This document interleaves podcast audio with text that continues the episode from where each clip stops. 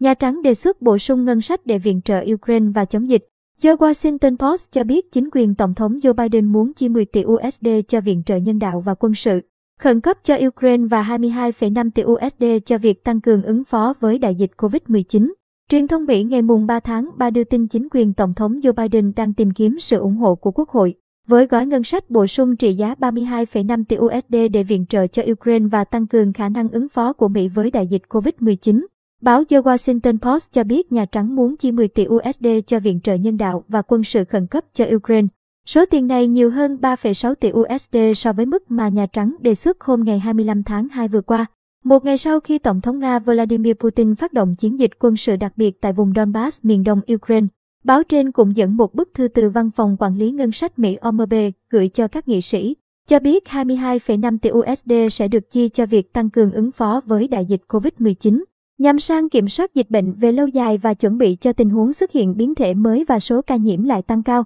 Nguồn tin trên cho biết Nhà Trắng sẽ chính thức đề nghị Quốc hội xem xét thông qua ngân sách bổ sung vào tối mùng 3 tháng 3, theo giờ Mỹ. Hiện Nhà Trắng chưa đưa ra bình luận gì về thông tin này. Theo kế hoạch, các nghị sĩ Mỹ sẽ phải thông qua một đạo luật chi tiêu tạm thời cho các cơ quan liên bang đến ngày 11 tháng 3 tới và sẽ phải thông qua một biện pháp khác để tránh nguy cơ chính phủ phải đóng cửa. Đảng Dân Chủ của Tổng thống Biden đang kiểm soát hai viện quốc hội.